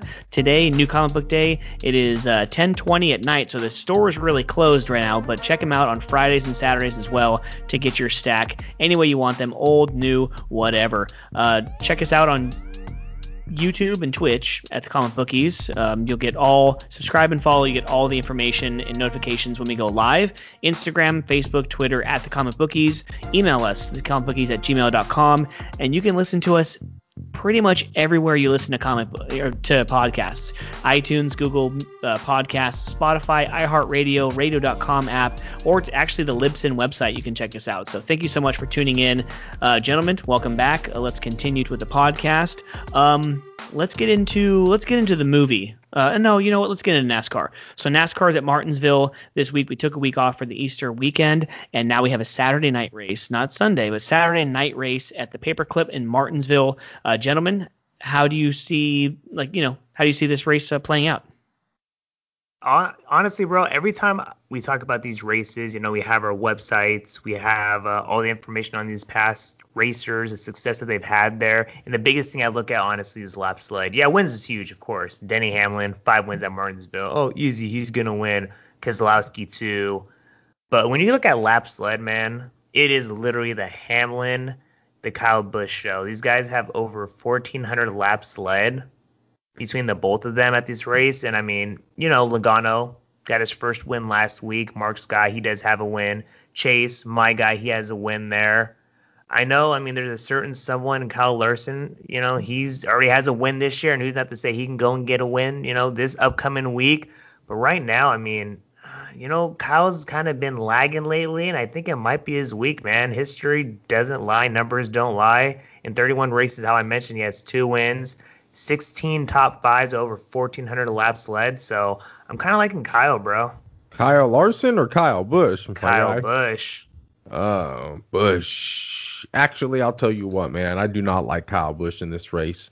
I think that uh, Martinsville under the lights, yes, Kyle has uh, prevailed there in the past, but you know, how long? How many races has it been since Kyle Busch won? Bro, I mean, he had that season where he was dominating, and now it's like yeah, two years ago when he won the championship. Yeah, dude, it's the opposite. He, I believe he won the Clash this year, right? Didn't he win the first Clash or the the one of the duels? I believe he did. Uh, I don't know. I, I can look it up. It was season. a duel or a Clash. I think he did win. You're right about that. Yeah. But that but that's a non points paying race. So the mm-hmm. last time he won a non points paying race was pre pandemic, if I'm not mistaken. So, I mean, the guy, he's struggling. And I honestly, he's good, but the woes just are going to continue, right? It's like we mentioned the stock market a lot on this uh, podcast lately. We've all gotten into investing as the world has with all their stimulus checks uh, if, you will. But hey, yeah, he won the clash. Just to cut in, he won the clash. He won the clash. I knew it was something like that, a non-points paying race. But you see, like you know, you see the candlesticks, and they just keep going down, down, down, down. Mm-hmm. It's like you think it's gonna pop, but it doesn't pop. And right now, Kyle Busch is just not popping. His time is gonna come. He's still what my age. Uh, never mind. Uh, he's still pretty fairly young, if you will. Uh, he's still got a, a, lot more years. He's still gonna be a prominent uh, figure in this sport. He's still gonna win a lot of races. But right now, I just think that for uh, I don't know if it's because uh, JGR or maybe his team in in particular is looking forward to uh, the next gen car coming up in 2022. Uh, we're gonna have an unveiling actually on May 5th, uh, Cinco de Mayo. If uh, I saw that earlier. I sent it to you guys. Yeah, you sent it to uh, us. Yeah, I'm, I'm so actually excited about that. It looked pretty dope, like from the silhouette. Three, you know, all three manufacturers are going to be unveiling that car. Um, the Ford, the Toyota, the Chevy. So I'm excited to see that. But uh, I just think that Kyle Busch, Sean, you, uh, if you want to throw your dollars on them, I'm willing to take your bet here. I'll be your bookie. Um, the odds, I can't see them right now. I'll try to pull them up in a bit, uh, but I rather take uh, Joey Logano starting on the pole. Uh, we know he's no sucker at. There, there it is. is. There it Ooh, is. nice. What was more impressive, the uh, mid speech uh, can open or the synced? There it is. But how many? Yeah. But how many times have you seen the Miller Lite on the two uh, Keselowski car of Team Penske this year? Not, Not enough. Times. Not enough. I don't think it's been once because they have cut their sponsorship and oh. if you if you will, if you notice Denny Hamlin's car, he has to have it one week, but FedEx is not the primary sponsorship. Mm-hmm. They are not on that car every single week anymore. That's surprising. That's someone that I've. It's that's like seems like every single week it's FedEx. That like he just deter like it's every single week until this year. Yeah. So you know, I think I don't know if it has anything to do with Denny Hamlin owning his own team now with Michael Jordan with a 23-11. It might have a little bit to do with it, but yeah, I found that kind of crazy. I think that um, well, even Joey Logano, he has Auto Trader a couple times in AAA mm-hmm. uh, insurance. So even Shell Pennzoil isn't the actual primary primary sponsor on that car, but you gotta you gotta you gotta fight for sponsorship in this business It's cutthroat. It's expensive to run these cars. Like I said, each tire is about four to five hundred dollars. Man, how many times do they change these tires? Every time they change tires, it's about two thousand dollars for the team, and they yeah. change tires about seven, eight, nine times a race. Yeah. I mean, it's just ridiculous how much eight. money they they spend twenty to twenty five thousand dollars a race just changing tires on top of fueling the hauler to get there, paying the employees it is not a cheap sport. And this is why we see year after year why it's so hard to compete. And that's why I've been so high the last couple weeks on number 99 and Daniel Suarez and that Trackhouse team, you know, by Pitbull and um, I can't remember his name right now, but they were doing a great job. And I love to see it. I love to see it because as a fan dating back to damn near 15 years now, just right after you know Earnhardt passed. You know, rest in peace, Mr. Earnhardt. But at the end of the day, I've been in this sport for a while, and I know how hard it is to compete. I specifically even got you know NASCAR uh, XM radio pretty much just to listen to. I got satellite radio pretty much because I wanted more NASCAR radio. You don't get you don't get any information on NASCAR at all. Any terrestrial radio will never play it. You either have to go to not uh, here in California, or you got to go to, you know. But they do a great job delivering MRN radio, PRN, a couple guys over there. But nonetheless, man, I know how hard it is to compete in this sport, and that's why you got your top dogs. But when you can get a number ninety nine Trackhouse team or anybody smaller, uh, I mean, I respect it to all ends, and I hope that coming up in 2022 that this whole generation with new next gen car, whatever they want to call it. Feel like they've had the car of tomorrow, the sixth gen, the whatever. But I hope that this next car can really put the smaller teams more at an advantage at some of these tracks other than Talladega and Daytona because uh, I'd love to see the smaller teams be able to compete a little bit harder in this sport because uh, it's it, it's good for the fans, man. You know, uh, going back to that 22 car, the AAA, I know one race that he consistently raced there, and now we'll probably never see it again. Is is Fontana? It was kind of mm-hmm. weird to mm-hmm. see him a couple years of in the red and the yellow, and all of a sudden the first race we go to, as far as me and Sean is concerned, I'm like, oh shoot, Joey Logano's racing that uh, the red, white, and blue, and then sure enough, like the next couple years, I think it's consistently he runs that color scheme uh, at Fontana, and now That's he's going to have to. You, that's crazy that you point that out, that you actually noticed that because it's true. He races all yeah. Pennzoil until he gets to that race. Yeah, and then I, I mean, think he's all Pennzoil again until he gets to Bristol, Bristol when he's like yeah. in an auto trader car sometimes. But that, that's a that's pretty good acknowledgement for some guy that's not your me, driver. That's one that helps me distinguish drivers. To be honest, like the uniform on sports players is always the color of the car. That's like one thing I've done really good. At. I know Mike he's good at with numbers, but for me it's the color of the car. I do really good with remembering a lot yeah. of the colors for these racers. So, sometimes I get confused with like Blaney and Logano because sometimes they run similar schemes, and yep. like, you know, like the red and the yellow. But that, that going back to Martinsville, that's who um, you know I'm kind of you know going off of what, lights too, what Mark said, but I'm going Penske this weekend.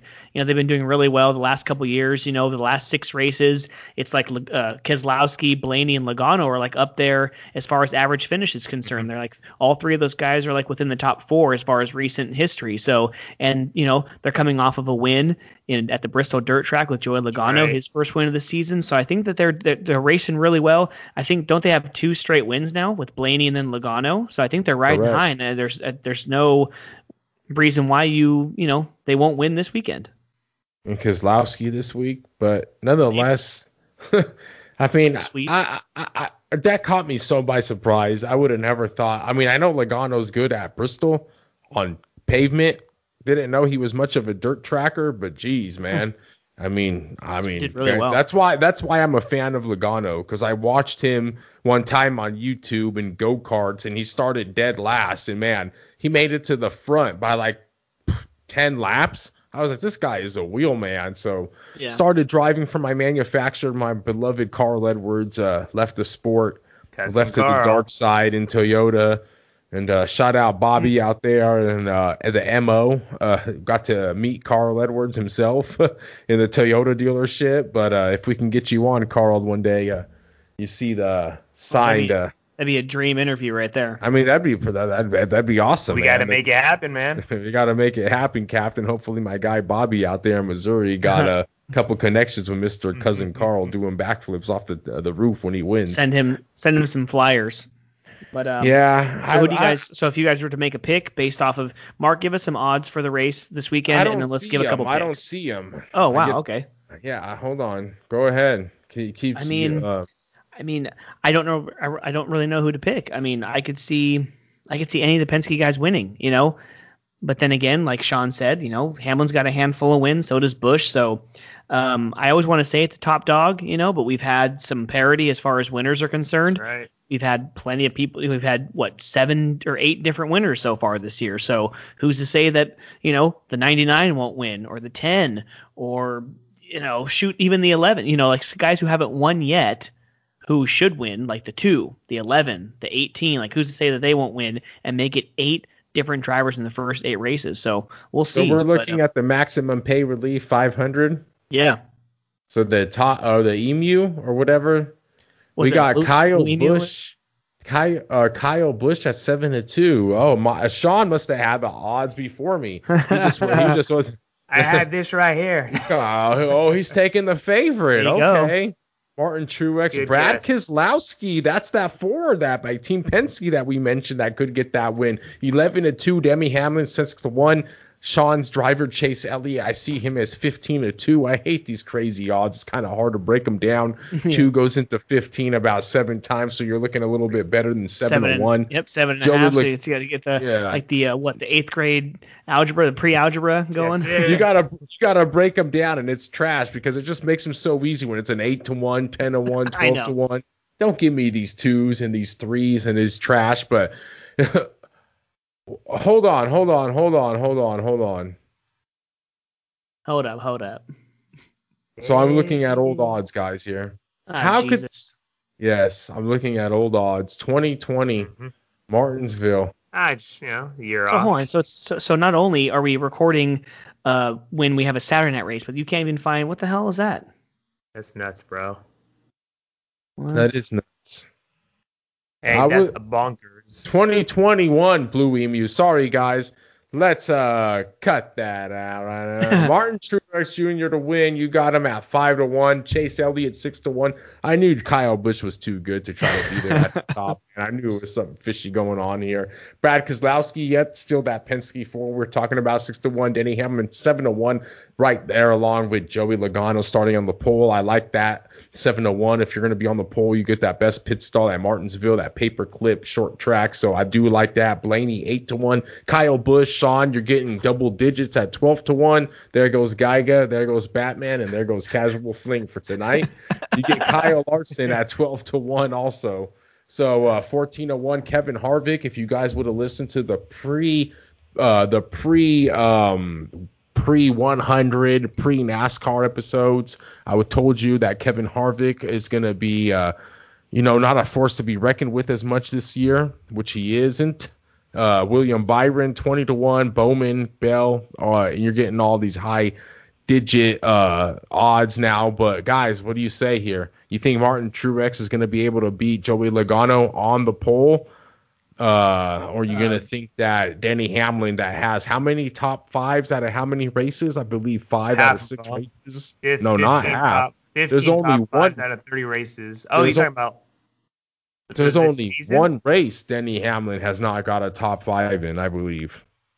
Uh, just to cut in, Aaron, he's asked if we're still alive. Yeah, we uh we said goodbye to Alex, for, uh, our guest, and we took about a 10, 15 minute break, and now we're doing like the last little like 20, 30 minutes of the episode. But uh, up, Sean, go ahead. No, uh, going to what Mark said, I mean, Kyle, like, you know, he's right. You know, he kind of has that Harvick effect right now. They really haven't been a force to been reckoned with. And I think that's the reason why, you know, it could be the race they can get off the schneid. I definitely like Chase. That's my guy. So I would either probably pick Chase or just to kind of pick someone that I normally really wouldn't pick the way he's been racing. I'll go with Kyle. So Chase is on a hangover though too, man. Yeah, and that's what I'm starting to think too. I mean, Harvick dominated all of last season. Didn't win the championship, but he's still dominated. Hangover. With Hamlin. Yeah. Uh, Are we gonna have an eighth different winner? Though? I think I'm going. Okay, Mark. Or where are my numbers with uh, Hamlin? Where are my numbers What's with the odds of that? That's a good bet. it's okay. So right now, Chase has not won a race. Chase Okay. has not won a race. Keselowski has not won a race. Hamlin has not won a race. Ooh. They are three out of your top five favorites right now to win this race. So we I could think- be I- looking. And I think Hamlin's the one who's been knocking on the door as far as a win. He was right Yeah. there with Logano. He made the bad move on that restart. Um, I think he gets the win. I think he's finally he's knocking on the door. I think he gets the win. I think he's going to have to move out J Lo out of the way though to get that win Of again. Of course, though. of course, and you and you know how they drive against each other. They all say it's fun in games and stuff, but nah, Joe, Joey Logano terms. and Denny Hamlin on the track are not friends, and I love seeing it. I love it. It's a little bit different when they hit that pavement though compared to that dirt. I don't think uh Hamlin's going to cut him a little bit uh, slack, but we all know that Joey Logano did win his championship back in 2018 via being able to give that bumper to Mr. Martin Truex Jr. coming off that last Yeah. turn at Martinsville, both of them going sideways to propel Joey Logano into the championship four where he eventually, guys, don't forget this, comic booky fans, where he eventually prevailed against the top three, and I believe it was Martin Truex Jr., Kevin Harvick, and uh, Denny Ham. Oh no, no, Martin it Kyle Truex Jr., Kevin Harvick, and Kyle Busch, the top three. Mr. Joey Logano went to Homestead, Miami, and you uh, know, watch it at your house, Mike that or Mark. trophy, baby. So uh, Yeah, congratulations. I think that uh, this is going to be, you know, I like Joey Logano this race. He's got that starting position. He's, I think the race is going to be starting prominently at night. So you're not going to go through much of a transition change at the track where it goes from real daytime to nighttime and they really got to adjust. I think when once they start the race, I think it's already going to be to the ambient temperature where they're going to kind of be expecting the cars to be performing at their best at. So to tell you the truth, I, I like him, man. I like him with that first pit stall. I think pit stall has a lot to do with it when it comes to a track like this. yeah. And, it starts uh, at seven thirty, right? So pretty much you got seven thirty is like right about the time the sun's going down. So you're gonna have the same the same feel on the track the whole race. the whole. Maybe a half an hour, maybe closer to eight o'clock. Not sure how the sun sets in the uh, on the East Coast, but yeah, it's gonna be a fun ass race, dude. definitely. And uh I'll be looking definitely for Logano, but you know what? I do like Hamlin as well, and uh, you know I, I'd actually be looking hey, why the hell not put a couple bucks on your un, uh, you know, on your tax money on one of these drivers that haven't won a race yet? Hamlin, Keselowski, Elliott, all top there. Why not, man? If this happens, if we if we get a situation where the first nine or ten races we have nine or ten different race, uh, we're gonna run into a, we're gonna run into a situation to where like how many different ra- uh, winners do you think we're gonna have? If we have the first eight races with eight different winners, how the hell are we gonna You're not end up with six with seventeen different winners? It like, do you double think there's digits, gonna, man. Do you think we're gonna get to a point where you're gonna have like uh, you know the Larsons, the Logano's, and the Hamlins, and that, like they're gonna start winning a bunch of races, the Truexes, Keselowskis, so we're only gonna end up with like fourteen or fifteen different winners? Like, how do you think it's gonna shake out? I think it's going to shake out. What's going to make it shake out is the damn, you know, the the, the road courses. The Well, damn, you, you know, the the question marks that we got going into this season. We had how many road courses last season? Was it two, or or no? Yeah, we had the doubled, day, the last- yeah. two or Yeah. three. Now it's like It was seven. two. It was uh, it was the Daytona and the Charlotte. That's all Yeah, they had. Charlotte. They didn't have That's Sonoma. They didn't have uh, uh, Watkins Glen, and now they have what seven? Now they got seven. They got uh COTA, Circuit of the Americas. They're gonna go up to um Road. America. They're gonna Yeah. go come back here to Sonoma in June. And that's what's gonna really gonna be the wild card because you're gonna be able to see a Matt DiBenedetto win one of those races. You're actually gonna be able to see, you know, uh, uh, Erik Jones maybe be able to do something. Uh, Daniel Suarez that's been running crazy, but when you go to Michael McDowell again, I mean, if Michael McDowell wins another race in a road course, he, I mean, I kind of think the thunder is kind of and the steam is kind of uh, melted off of him. But if he can do something else, I think that and win another race, that's one less position again for another driver. So you got to start thinking Yeah. about these drivers, like maybe a lower tier driver getting uh, double wins, right? Because of all these road courses. Yeah, true. But it's gonna be a fun one Saturday night. So let's get into the final uh, you know the final segment of the tonight's show we're going to go ahead and collide this last bit of the po- podcast with sports and now comics. Uh technically comics i mean eh, it's a little bit of entertainment. So mm-hmm. all three of us watched godzilla versus king kong. Uh it came out last week on like wednesday like tuesday or extra, wednesday. So extra. we all were we were all um uh we all took the opportunity to watch it that weekend. So what do you guys think of it? Um I, me personally i thought it was good. Um, I would probably, t- uh, I don't know, I, I might take the most recent Godzilla, the King of the Monsters, over it, just because we only saw like two, eh, two and a half, three monsters in this whole movie. Yeah. Where as in the King of the Monsters, you saw like you know a dozen different monsters. So it was good. I enjoyed it. It wasn't bad, but it wasn't you know. And then the ending kind of like I I didn't know. Someone told me it was like, oh yeah, that's how the original story was or whatever. Like the you know the mechanical like the robot. I had no idea. Mm-hmm. Me watching it live didn't do it for me. I was hoping it was going to be a, an actual monster. It was cool, but yeah, it just didn't do it for me. Yeah, I'm like you. Uh, I definitely liked it. A very fun, entertaining movie, and I'm. This is like my little bias. I love the movies with the Titans, the Godzillas, mm the King Kongs, yeah. especially Godzilla and King Kong. Those are the two most popular that we know of. So for them to come together and even have a little epic, you know, couple battles, and then to kind of get the backstory into why Godzilla is acting how he's acting I mean, CGI through the roof with Godzilla, Kong going from boat to boat in the beginning when they're fighting. Then, you know, you see the relationship between Kong and the young, you know, the little girl speaking sign language. So it definitely had a little bit of everything. The one thing that I did see is actually the biggest opening. Uh, what is it? How do they say it? It is the largest viewing audience for any HBO Max movie since it launched at 3.6 million viewers for the opening Sunday, I want to say. That's international too? No, that is actually just US. Oh, wow. Nice. Just US. So I did see that, which is pretty awesome. And I mean, I, you know, in the end, I just think it's because it's such a neutral movie. It's not a hero movie. It's not, it's just kind of like, oh, King Kong Godzilla everyone knows King Kong mm-hmm. Godzilla. Yeah. So it makes it really appealing. But no, I think overall, like how we've talked about it outside of the podcast, like a good seven or eight. Like it was a fun, cool movie. There's been better, but I just think the idea that Kong and Godzilla were on one movie screen together, that's what made it pretty badass. Yeah. I mean, if you have HBO Max, watch it. You know, it's, like one of those, it's like one of those things where it's like you know come on sit down for two hours watch the movie. You know it's it's it's got some kick-ass action uh, decent acting a decent story. But yeah it's it's definitely worth a watch. And then if you are fortunate enough to have theaters open whether you rent a whole theater to yourself out or you can go ahead and sit in a bubble or whatever then watch it too. You know it's definitely one of those ones where i would love to see it in the theaters but i am gonna i'm gonna guess that my first theater experience is going to be July for Black Widow. I think I'm going to wait out until then.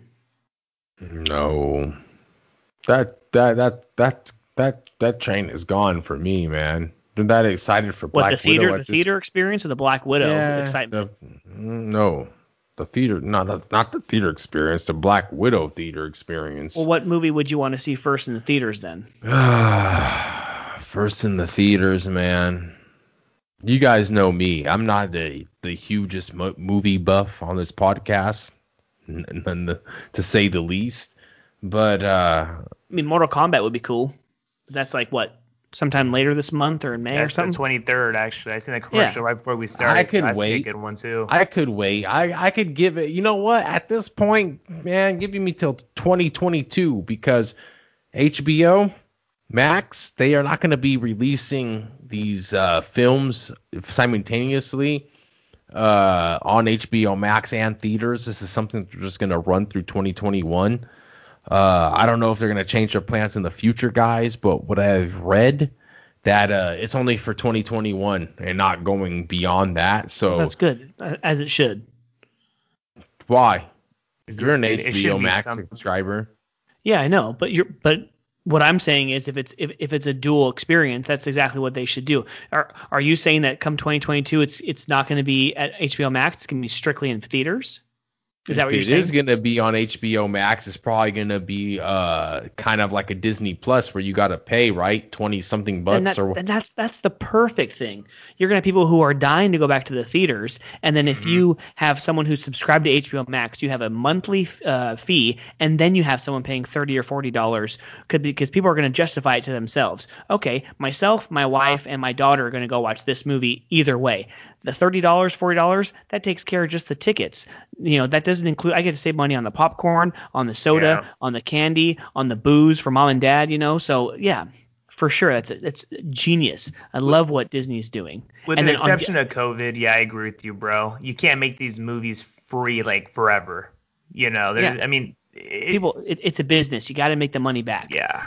They're still spending tens or hundreds of millions of dollars making these movies, aka Black Widow, over I think what's well over two hundred million dollars with all the you know CGI and the action sequences and stuff going on. So they have to make their money back.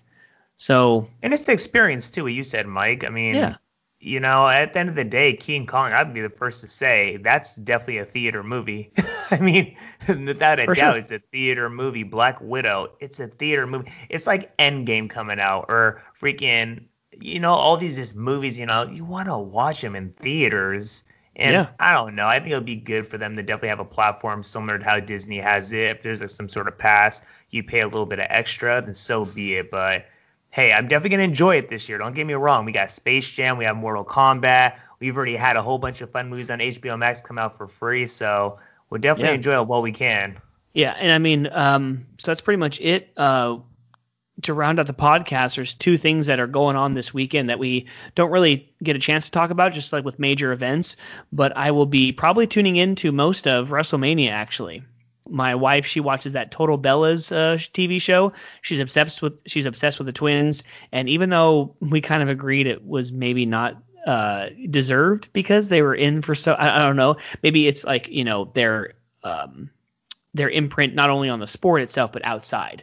It could have been the reason why they became Hall of Famers. But the They Bella twins be. became Hall of Famers, uh, and it was actually they did 2020 and 2021's class, so they were last year's class as well. So if they had a WrestleMania and everything like that, they would have had they would have been in last year. So all you had to do was pay ten dollars, and you got four months of the Peacock Prime, and you watched everything to do with WrestleMania. You got the Hall of Fame thing, and you got the two different days, Saturday and Sunday of WrestleMania.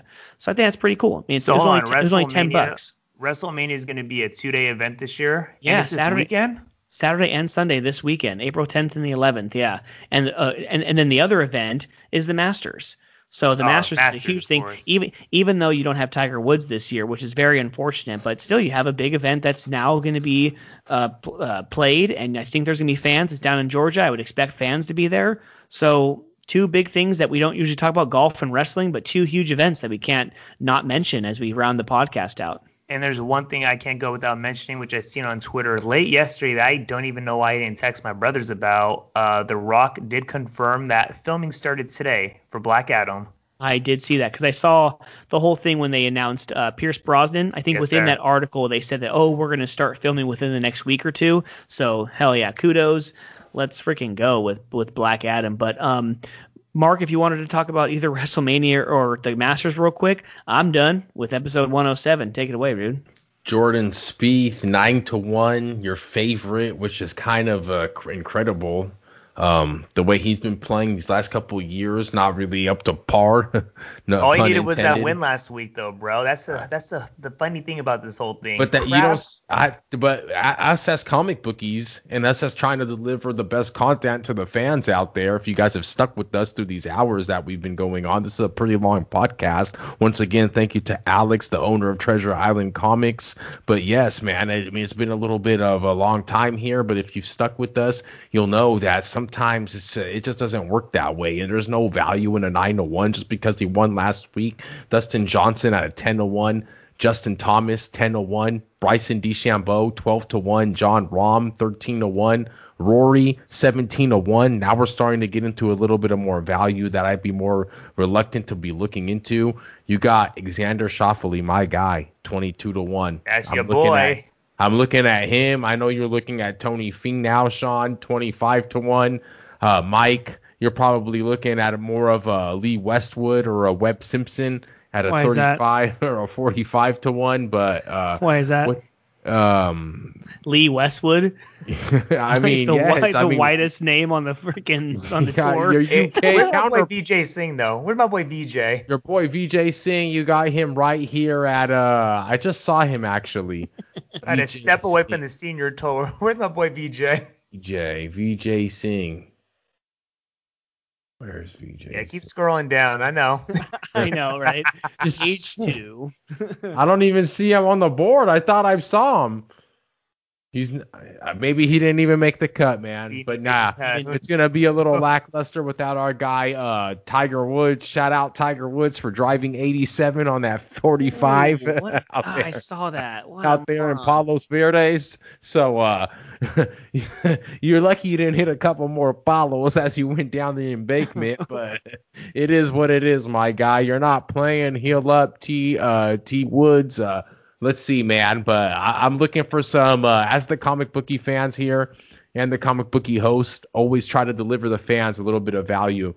Look for um, look for these 22s and 20s to ones. I'll be looking at Schauffele. Give me a Rory McIlroy at 17, even a Rahm at 13 to one. I believe he just had a baby. His wife delivered, so uh, he's got that dad uh, that dad aura going on behind him right now. So yeah, I'm not looking at Spieth. I'm not looking at Johnson. I'm not even looking at Thomas, man.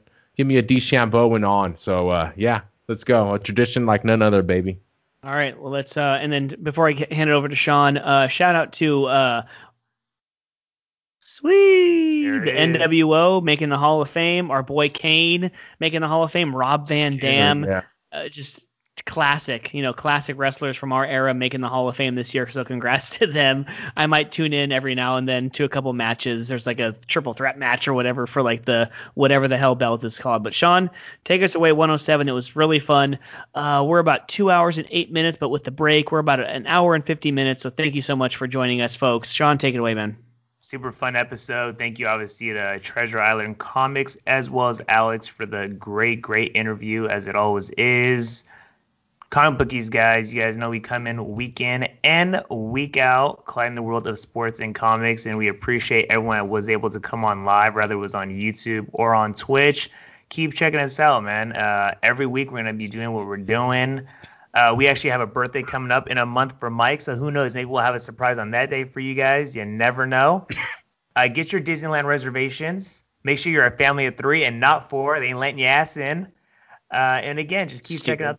Yeah, I know Mike ain't happy. but just keep checking out the comic bookies, guys. You guys know the Twitter, the Facebook, the Instagram, the whole nine. We appreciate you guys. We love you guys. And yes, I did find out we have another country, so I can't wait till Mike lets us know what it is. But we're going to hand over to Mark. Oh man, Then with the dude, sorry. Are you ready, me. Mark? Dude, the spring it's springtime around here, man. You see the wind kicking up and this damn Yeah, mine- allergy mine's getting worse and worse. hey, It- it's all that green, and it ain't grass. But the I never problem had- is, I never had allergies, and like o- o- starting like six years ago, every year it just kept getting worse and worse, and now I'm dying. My uh, eyes been itching all, all- like all night tonight. So sorry, Mark. Go ahead, take it away. but the problem is that we're gonna go into another drought here, guys. If you haven't heard, we haven't been getting uh, we Enough haven't rain. been getting much wi- uh, rain in the northern Bay Area. Even though the snowpack, I think Sean's made it to the snow more than any other comic bookie host on this podcast. So if Fires you'd like to tell us early. if you have the snowpack report for the comic bookies, uh, Northern Californian guys out here, but no, nonetheless, dude, it, it, it's been crazy. But uh, I hope we don't go into a drought. My allergies have been kicking up lately. I do not have COVID, guys. Um, I am not currently getting the vaccine at this point, but uh, uh, do not roll your eyes, Mr. Michael Biella, because uh, that's my Sean go to- decision. me and That's go tomorrow. decision. As uh, Manana. because uh, if it's gonna be like influenza and I gotta get it every damn year, uh, it makes no sense to me. But uh, nonetheless, I feel safe. Mike, uh, thank you, brother. Um, and uh, yeah, comic bookies at gmail.com. Like Sean said, comic bookies on Twitter and Instagram. Thank you, everybody that joined us live. Thank you, Alex. It's uh, fun, always fun. So uh, let's go, man. Let's see a little bit of uh, let's see a hole in one this week. Oh yeah. um, to round out the podcast, I'd like to let everyone know that we have a new country on the comic bookies passport. We have the country of New Zealand. So thank you very much to the one person in Hawke's Bay, badass region of New Zealand, uh, to download the podcast. Thank you so much. And just to round it out, you know, you've heard all the spiel about the Twitter and, and all those things, but um, we had a great interview last week with Casey Pratt, a great interview this week with Alex from Treasure Island Comics. We have another interview next week, and we already have another interview on the 28th.